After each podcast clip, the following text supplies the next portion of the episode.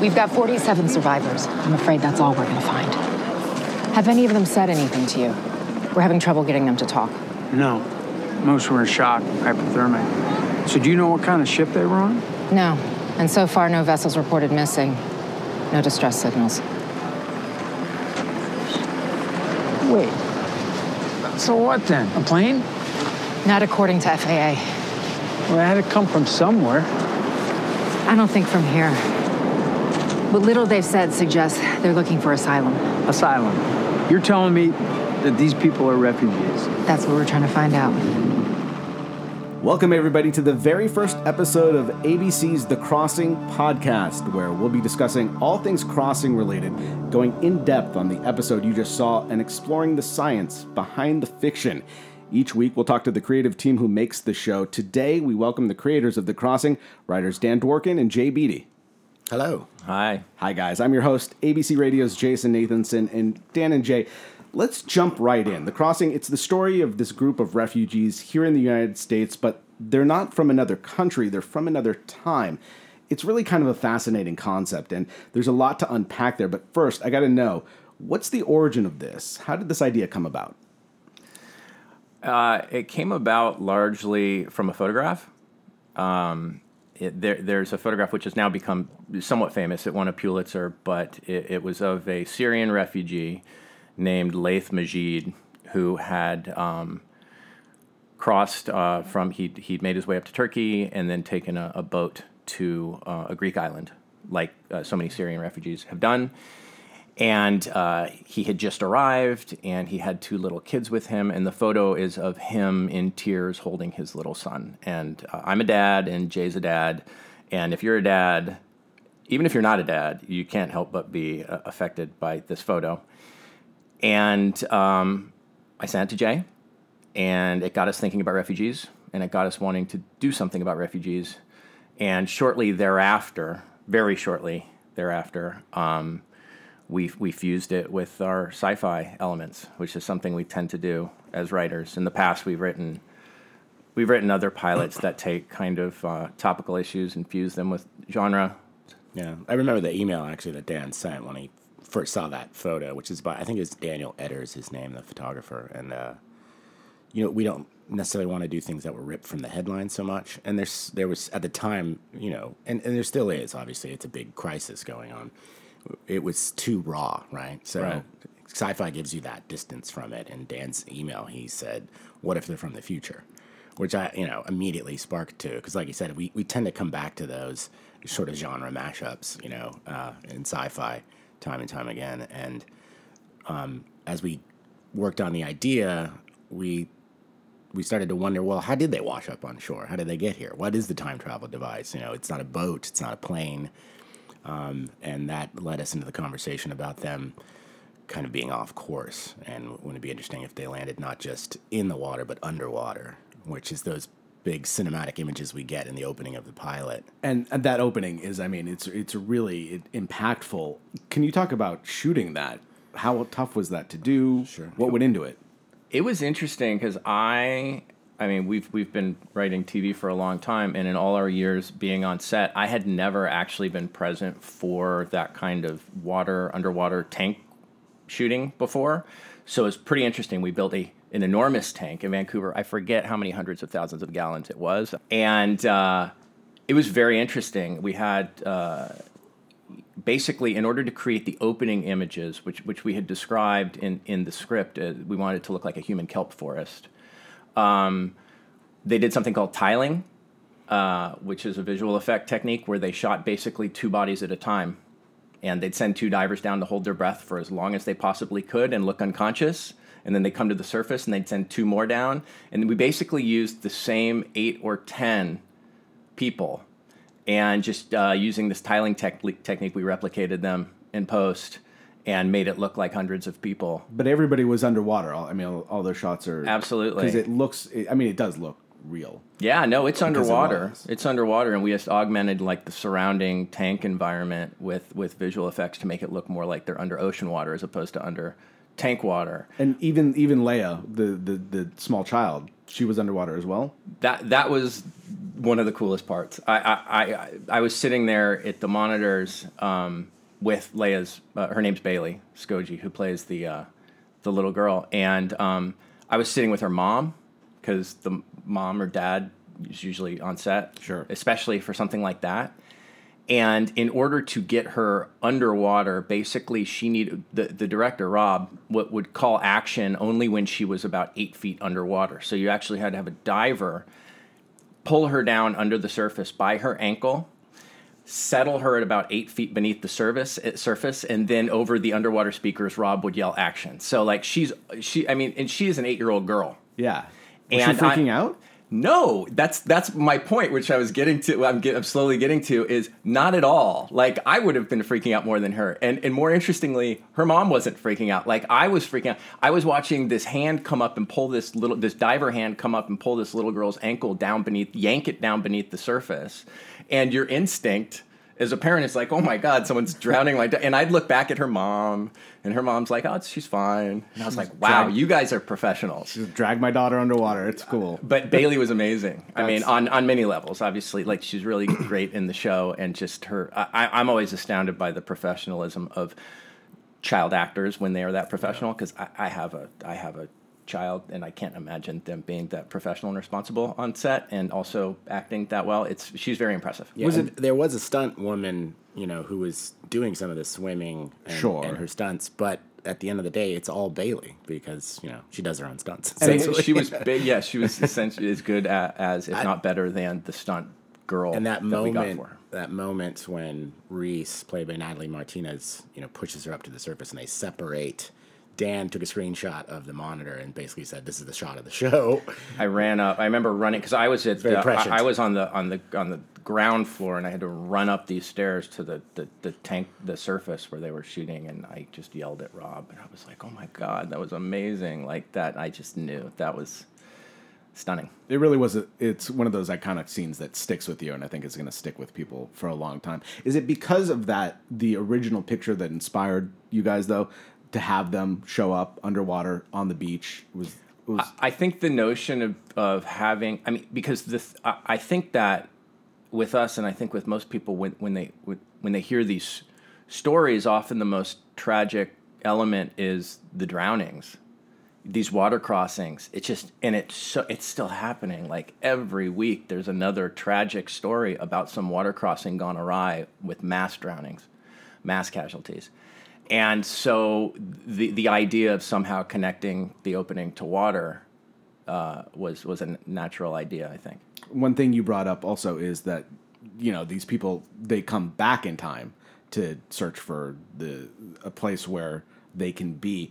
A lot of time travel fiction and stuff has people going forward in time looking for you know the utopia or whatever. So what was the behind the decision to have people come back to this uh, what you call the long peace Well, the the simple answer is um, just logistic. I mean, it, it, shooting a sh- we did. I don't think we want to set a show in the future because um, that's uh, ambitious on a level that we weren't ready for. Uh, so we wanted to uh, it throughout the writing of the show. We wanted to really kind of make the show aside from that one time travel element very grounded and real and set in the real world this world from the POV of people here as opposed to trying to do a sci-fi show that's set in the future.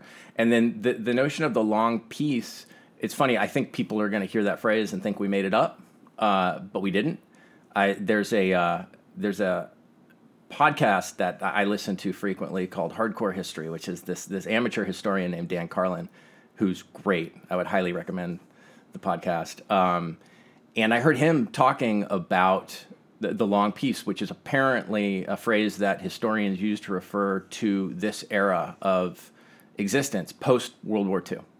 Because if you listen to someone like Dan Carlin or you read history, you realize how horrific uh, the past has been in terms of, uh, um, you know, uh, quality of life for, for people. And, and this era we're living in actually is the best era that, that humanity has experienced. And the long, the long peace begins after World War II, right after the big, you know, global theater. did you think of any any time setting it in the 60s or the 70s or the 80s or the 90s or We really didn't. I, I think we wanted to, to to take these this arrival of refugees and, and play it as, as real as possible. You know, um, their arrival on the beach, and we shot that up in uh, Vancouver on Vancouver Island. It was 30 degrees outside and raining, and It looks cold. it looks cold. It looks painful, cold. and uh, you know it took several days to shoot, but it, it was important to us to make it look as, as real as possible to try to you know engender those feelings of empathy and compassion that you that we experienced just in seeing the photos. You know, and that was really important to us. Um,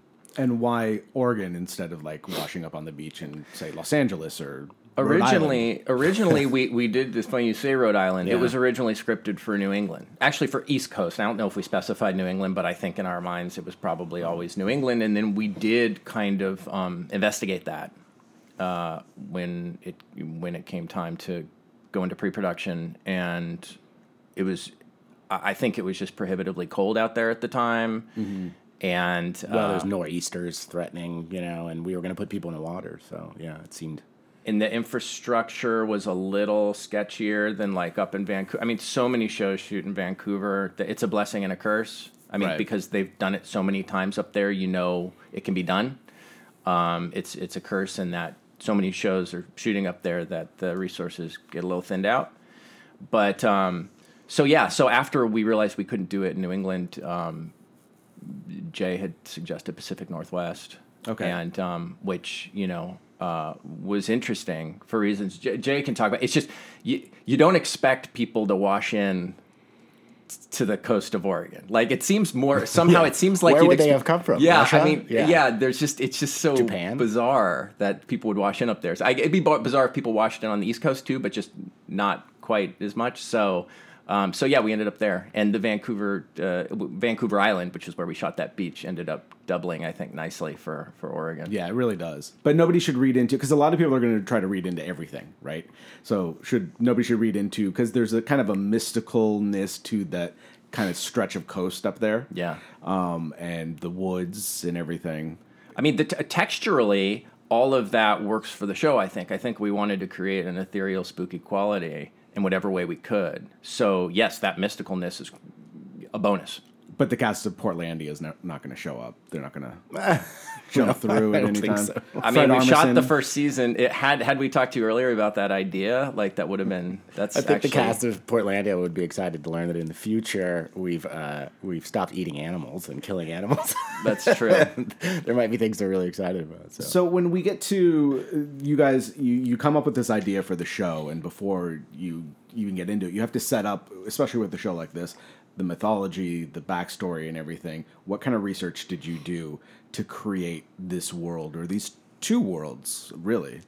Well, this this was th- one of the most interesting part. Like we've been on a lot of different shows by this point. We've done a lot of different research on the, the type of research you do for television shows. A lot of law enforcement stuff, a lot of serial killer stuff, medical stuff, legal.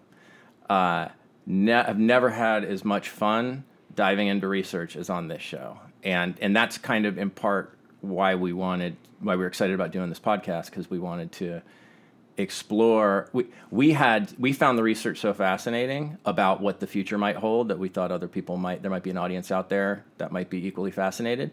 So yeah we talked to futurists and climatologists and genetic engineer we had a genetic engineer essentially on staff. Like he was a, a consultant a guy named andrew hessel. He's actually up in, in silicon valley but uh, he's basically a genius uh, who's in the process of curing cancer using synthetic biology and synthetic virology and um, just talking to these people who are uh, building the future uh, w- was really interesting. And we tried to uh, take take some of the things that they told us and put it in the show, obviously. And, and you can see examples of that. Like, like what specifically?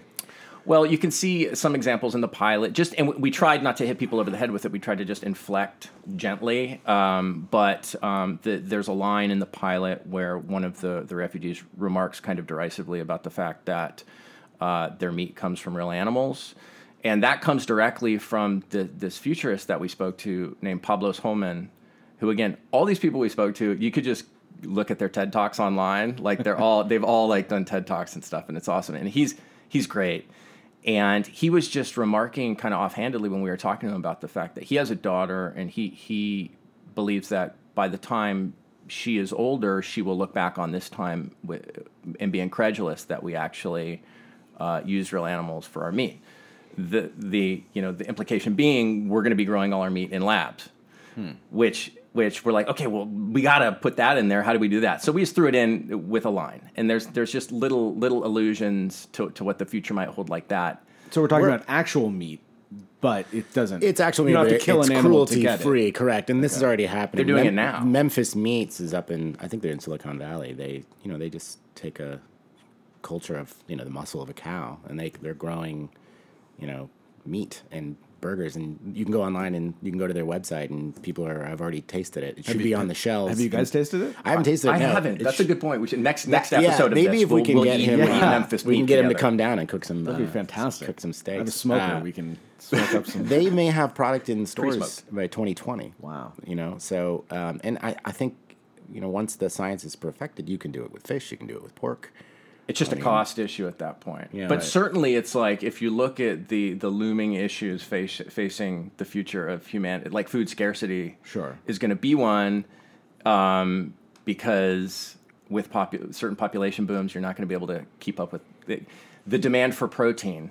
And the demand for meat is going to be hard to keep up with on a livestock level and on an acreage level. Like we're running out of uh, the U.S. at least, Yeah. and Brazil, and the people who produce the agriculture are running out of land. So I'm not sure what the answer is going to be, but like certainly growing food in a lab, if that was cost efficient, would be one answer. But in, in one of the scenes where Leia is given a bunny and she doesn't know what a rabbit is, is that part of that, or or is this another part of the a good future question. where Yeah, I mean, animals are extinct? when it when it comes to speculating about the future, and I have a sort of answer which I'm going to keep close to the vest about the bunnies, but uh, poor bunnies. but you know, there's uh, there's a changing climate, there's war, there's pestilence, you know, there's disease, and cer- certain species go extinct every day. So why not, you know, the common bunny? You know, There is there is something that we won't spoil now, though. I don't know if this is what you were alluding to, Jay, but like there's something Leia specific in the story that that you will learn that explains why maybe she wasn't exposed to things like bunnies and the Bible, Bibles yeah. and such. Um, that may or may not have to do with what we're talking about Gotcha. here. you know? Okay. Yeah, it may be specific to her character too. Is uh, you know is and I think a lot of th- illusions in the pilot can do that. She doesn't know what a Bible is. Rebecca looks up and sees stars, presumably for the first time, and she's you know clearly an adult. Right. So what's that about? And you know a lot of the portrayals of the future are somewhat apocalyptic. You know, Yeah. in in literature and TV and film and and in talking to all these researchers and experts, what always struck us was their optimism, you know, about the future. Because Hmm. at the end of our talks with them, we would always say, "Are we going to be okay?" You know, we talked to Tom Wagner at NASA, who says the oceans will rise hundred inches if things keep going the way they are in the next hundred years, and in which case Manhattan would be underwater. Right. And so we're always at the end going, "Are we going to be okay?" and they, and they, they're. They're strangely positive. They're positive, but they- they also that's wrapped a little bit in, I think, in their hubris about what they're able to achieve. Yes. But yeah, But they also there seems to be a consent like we we definitely need to to to keep moving forward on like the the climate front in, in particular. But like yeah, Yeah, we have to keep and- up the pressure. Exactly. Yeah. and, and, and it's and it's kind of a, it's a it's uh, again going to be a, a cost issue. Like they're going to develop and they are trying to develop right now technologies that'll like scrub CO two from the atmosphere. Like if you can scrub enough CO two from the atmosphere, we're going to be okay. Right. But uh, that's you know they're, they're at the the the the very the very first stages of developing that technology and certainly getting that technology out there on a level that's going to have any real effect is going to take a long time Is does that make does any of that DNA make it into the show? Because I mean, are is the show optimistic about the future? Does it have a stance? I think it's both. I mean, it has to be because you know, obviously from the pilot, if you watched it, there's um, this kind of speciation. There's you know, there's two groups. It becomes very like tribalist, right? There's the normal and the people who are advanced and feel like you know the analog is Homo say you know Cro-Magnon and Neanderthal. It's like we're leaving you behind. you know, you're going to become extinct. Um, and that becomes somewhat apocalyptic and it becomes terrible for, for some people but for the, the people that have inherited the planet and have applied you know their intelligence and their technology to make things better the world is a better place for some it just isn't the have nots you know so i think we want to straddle that line Yeah, in the short term, certainly though, short term, like like we, it is a story about people fleeing a genocide essentially. So it's hard to get away from that. Like like so, is. if, if you had to say if you had to say is is it a is, it it, a a bright better- future or a bleak future? It's certainly bleaker than it is bright. But yeah, we hope to in in in the future like e- explore the deeper the facets of you know in in what ways the future is, is hopeful as well. Yeah, it's certainly a cautionary tale in many respects. And one of the lines about the future that struck me is I think it, it's Hannah who says it doesn't get bright like this where we're from because she needs sunglasses to shield her eyes. Do you guys want to expand on what that, means was- for the future? I mean, that comes from again when we were t- when we were talking to our NASA climatologist, uh, Tom Wagner. He, Tom Wagner. Yeah, I believe that's right. He he said if if we weren't able to to uh, adopt those technologies that would be able to you know scrub CO two from the atmosphere or whatever it was, what you're going to get is mass cloud cover, like globally. So they're still subject to things like like so. In other words, they they they have experienced large cloud cover during their lifetimes and are not able to to you know not often able to see the stars and not often able to you know have the sun poking through. Um, they talked about um, what the refugees are fleeing, why they're coming back, uh, an extermination, a Holocaust. Uh, and I assume over the course of the series, we're going to get more information about what happened. Uh, but do you guys want to talk about, you know, what we know up to now and what happened? Episode two will give a lot of clarity as to the mechanics of the genocide, so I don't want to spoil it. Sure.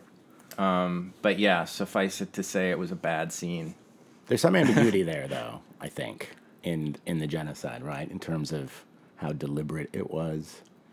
Yeah, you know? there's there, so uh, yeah, so it's not as clear cut as you may think, but they certainly were fleeing a bad scene. And like I said, if you use the analog of Neanderthal, it's here's here's this whole you know swath of people, you know, in the tens of millions or hundreds of millions that are using up the world's resources, and you know, the genetically enhanced people are, feel like they're more entitled to it. So they've got to get rid of those those people. They also, you know, you, if you if you think about it, with genetic engineering, one of the things we're going to want to do is improve our immune system. Mm-hmm. We want to build up, you know, protections against the evolving diseases that are out there. And if you are unable to be enhanced in that way, then you become a threat. You know, Right. You you know, you're sort of dirty in that way. And wouldn't you want to insulate yourself from that by getting rid of those people? You know, so there's all there's all kinds of ways that they just this isn't pure evil in that way. You know, it's like there's all kinds of ways a genetically enhanced you know population could justify you know wanting to separate from this this population. the so the genetic engineering uh, topic gets us to obviously another very fertile area that again on on, on this podcast like and, and just in, in general we're constantly talking about. And and it's interesting because there's this in talking to the people we spoke to and again just just reading and doing the research we've done about it there's this tension between hope and pessimism when it comes to genetic, genetic engineering as there is with like ai you know there's there's a lot of people out there who say um, that these the, the science is, is going to you know obviously genetic engineering has the capability to cure all kinds of disease and better the lives of millions of people without a doubt. But it's also potentially a pandora's box where you get into designer babies and then what kind of what kind of social rifts will that cause when only the, the wealthy are able to afford upgrades to their children? And you can imagine where that goes. So there's Right. lots of there's there's two sides to that. There's two sides to the, A- the ai thing. We don't even touch on the ai very much in the show because it's it's it, we, we had a conceit that like apex was able to put um, the the ai uh, genie back in the bottle. Um, but that's a whole other subject where obviously there's a lot of like Elon Musk and I listened to a Sam Harris thing the other day. Like th- these Yeah, these, Sam's- guys, you, you, you, don't listen to that. Don't listen to them talk about AI before you go to bed. Yeah. because you won't sleep. Um, so anyway, that's a whole other the thing we can yeah, but uh, yeah, I'm less you know, freaked out about AI because you know Andrew Hessel, who's our synthetic biologist consultant, he's also a founding faculty member of the Singularity University, which is Ray Kurzweil's university up in Northern California, and they're using AI to teach themselves. They're creating like these AI professor boxes that you would go in and say, "Hey, I'm a synthetic biologist. I want to genetically engineer a virus to attack specifically someone's cancer. How do I do that?" and then the AI, you know, who maybe at a certain point will be smarter than, than we are, can put together a curriculum for you Mm. to drive, at, you know, at what you're studying to make you know the necessary breakthroughs. And, Wow. uh, and that's fascinating and you know, spooky. which it's it is. I know. I always I kind of try to put the fear aside. I- All You this have stuff. to. What are you gonna do? Well, I don't know. I mean, some Well, it's like are- Sam Harris- Everyone's Sam like, "The sky's falling, the sky's falling," and and I'm just more inclined to push it forward. No, you know? I, I, I Yeah. thank you for doing that, by the way. But like, but but no, just listening. To Sam Harris had this great line, and the funny thing is, Jay's the Sam Harris guy, not me. I just happen to be listening to a podcast that Sam Harris was talking about AI on, and he said we all have to come. He, I'm paraphrasing. We all have to come to terms with the fact that what we are doing is creating a god, and we just need to ensure that it's a god that we want to live with. And I thought that That's was an genius. excellent like line, he, he's yeah. calling he's calling for he wants um, I don't know if it's him or someone else saying we need to stop down. We, we, you can't stop the evolution of technology and you can't stop AI, but we need a Manhattan Project style operation to assess and figure out like exactly where this is going to go and how we can manage it. And how do you do that? How do you ensure that? I Well, have you- no you idea. This is, this is this is why we want to have expert guests on this show that are not us, Yeah. like to, to speak to questions like that. there will I have be no idea. there will be mad geniuses that are unchecked out there, and it's already happening in China. You know, when the CRISPR-Cas9 technology came along, and we were doing that kind of you know gene editing. Um, it was something that everyone was like, we can't do it in humans. We can't do it in humans. We're starting with animals first, and then China just was like, nah, we're doing it. You know, they, Yeah, they on a global technic- scale, yeah. you can't. You can't. It's very tough to like to, to regulate globally these Yeah. types of things. Well, like, and you get into issues just when it comes down to the food. Like a lot of the people who you would think would maybe not want to eat animals are also probably against genetically modified food. Yeah, you're gonna get this And sort of people who are GMO, you know, Right, they're anti-GMO, yeah. but so they're they're not going to be on board with this synthetic meat that's grown in a lab either. Right. Um, Which the thing is, when you try to speculate as to where the future goes, you have the sort of technological curve, which has its own mitigating factors in terms of you know expense and things like that, and then you have the social adoption curve. It's like how fast are people going to really adopt this stuff as you know, or, or embrace these technologies? Right. And that takes a while. That that is, is I think really what takes longer. So, but when it comes to like the the characters on the show and the genetic modifications, and we see in somebody like Reese, um, in the first show, we've seen that she has either heightened hearing or something like that, uh, strength, uh, jumping abilities. um, how did you decide? Okay, we're going to reveal these aspects of what she can do in this first episode. that was just kind of we just let the story inform that. You know what that that I think those abilities manifested out of storytelling necessity. Okay. So she needed to escape the the box she was in at the airplane hangar with Jude and those DHS guards, and so she had to manifest certain physical abilities and. And um, you know her hearing the news broadcast at, at the bar from across the bar in a way that a normal person wouldn't be able to. That was just again driven Yeah. by the scenario that the, the situation she was in. So yeah, I don't think we set out to say in the pilot we want to do hearing and strength and jumping. But Yeah, like it did just come out of the situation. organic. But we certainly had a conversation about how far to go with it because again, it's we're talking about a person who's genetically enhanced, not a superhero. Right. yeah. Not the bionic woman per se, you know, although maybe closer to that than Although in say, my head, I'm the call- Marvel universe. I'm you know. calling her Super Mom in my head. Super mom. all right. Okay. I can see the I can see the the Mondo art for that. where she is right now. Uh, but and, and I assume there's more that she can do that we're going to find out in future episodes. there's more. You know, we um, I, I, we don't go crazy with it. Yeah, know. we really There's- wanted to keep it in an effort to not. We tried to. We tried to draw this line with her where, where, like Jay said, she didn't. We didn't want it to appear superhero-ish or, or comic bookish. We wanted to try to keep it as grounded as possible. So we tried not to. We try not to showcase too many abilities. And one thing I really appreciated is the humor in in the pilot episode because you need that to break stuff up. Steven Zahn, by the way, is a fantastic comedic actor. I Yeah. mean, Yeah, he's Steve's really- amazing. He's Yeah. really great. Um, the juice box back and forth Yeah. was one of my favorites. The juice there. box lives. Yeah. Did you decide, okay, we need to make sure that this doesn't get too dark, too overwhelming, too, you know? We we that was not. I mean, we always like to inject humor into our writing. That's all we've always. I mean, we've been on multiple shows with dark subject matter where we've tried to inject humor and then had it written out by the showrunner. We just keep of trying. kind of pouted back to our office. But so we always like to do that. That's always our instinct. But I remember at, at certain points it was the the network. I think like w- w- even pushed for Oh, more. yeah, they did. They pushed true. for more, and we were like, okay, sh- we'll roll with that. It's and great. for good reason. I mean, yeah, we, a we can't help ourselves. We're just gonna write, you know, humorous you know, comedy into things. Um, maybe we're closeted comedy writers, but uh, the other is it does cut the the darkness, you know, of some of the situations, but it also helps ground the sci-fi because you need someone like Steve Zahn to react in the way we would react to crazy ideas, you know. Right.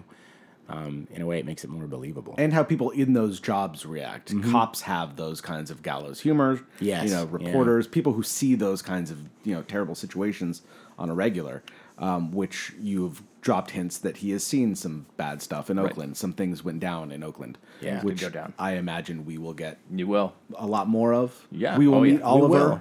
We will. Oh yes, Yeah. Oli- you meet Oliver sooner rather than later for sure.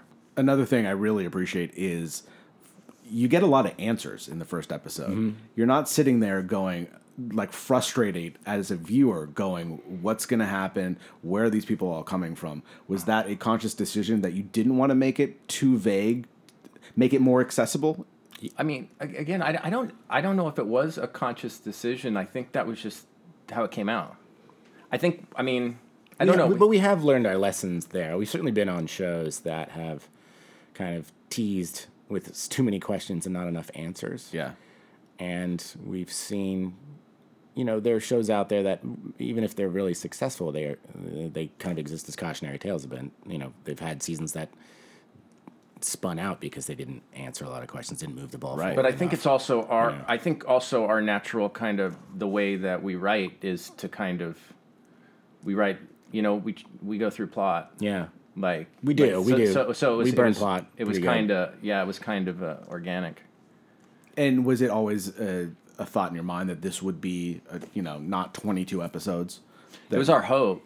It was our hope, just because we we didn't want to burn ourselves out, having been on shows that are you know openly serialized like this one, where where if if you by the end of you know season two, you're at episode forty, and the audience is starting to get pissed Yeah. because they're like these guys are running on fumes. So so not to say it it couldn't be done with this show, but we, we were very happy with our with our eleven order. our odd 11 episode. Yeah. order. Yeah. and I assume in the future we're also going to get more explanation. Are we going? How deep into the mechanics of time travel are we going to get? Um, you get a you get you get some you get some again we, we didn't we didn't want to dwell too much on that but but but certainly you're gonna meet i'm trying to think of how to how to say this without spoiling stuff but like Someone but with expertise. you're gonna meet a character with who ha, uh, who you haven't met yet. Uh, again you're gonna have to wait for it but but a little bit down the line someone who has yeah intimate knowledge of the process and and and she, she or he will will factor in significantly to the story. Yeah, but we're we're very we're going to be very careful about not falling down the rabbit hole of time travel and the mechanisms of time travel. Yeah. Um, so uh, we're going to do it very and- carefully. The people on Twitter and Reddit will keep you honest when it I, comes to I know. I'm going to stay off. no I'm going to stay off Twitter and Reddit. Thanks for the warning. And then for episode two, you guys want to talk about like where we're going to go, what we're going to see, any anything that you can.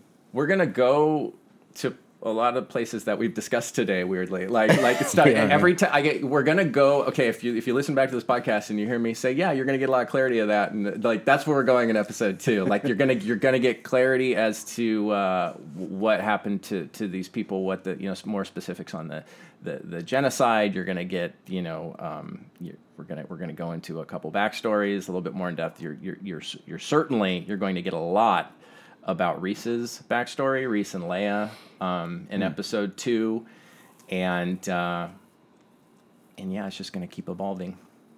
Very cool. Yeah, you'll also have answers on what becomes of our refugees. Um, Yeah. Just to bring it back to Laith Majid, I recently read a follow up epi- uh, article on him. He he was the one who was in that photo um, and made the crossing with his wife, actually, and four kids. And they are now in Germany, Germany, yeah. living in some army barracks, you know, and trying to start their lives over, you know. And so, But there's it's a picture of them like they're all smiling, and you're like, oh my god, it's just like No, it's an amazing before and after. Yeah, Like, it's they're they're grateful, but it also brings to mind just you know their journey. You know, it's still still Yeah. beginning, and you know, and, and in episode two, you're going to see the beginning of how these refugees um, are going to live and what's going to happen to them in this country. Fantastic, guys. Well, I can't wait to see where the show goes. And wherever it goes, we'll talk about it here on this podcast. Um, so that's all we have time for this week. The Crossing Podcast is a production of Brick Moon Fiction. I'd like to thank you guys, the Crossing creators, Dan Dworkin and Jay Beattie. thanks, man. This was Thank you. fun. Thanks. Yeah. I'm your host, ABC Radio's Jason Nathanson, and we'll cross paths next week.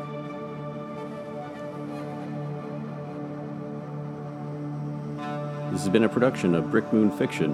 For more information, visit brickmoonfiction.com. For questions and comments, email brickmoonfiction at gmail.com.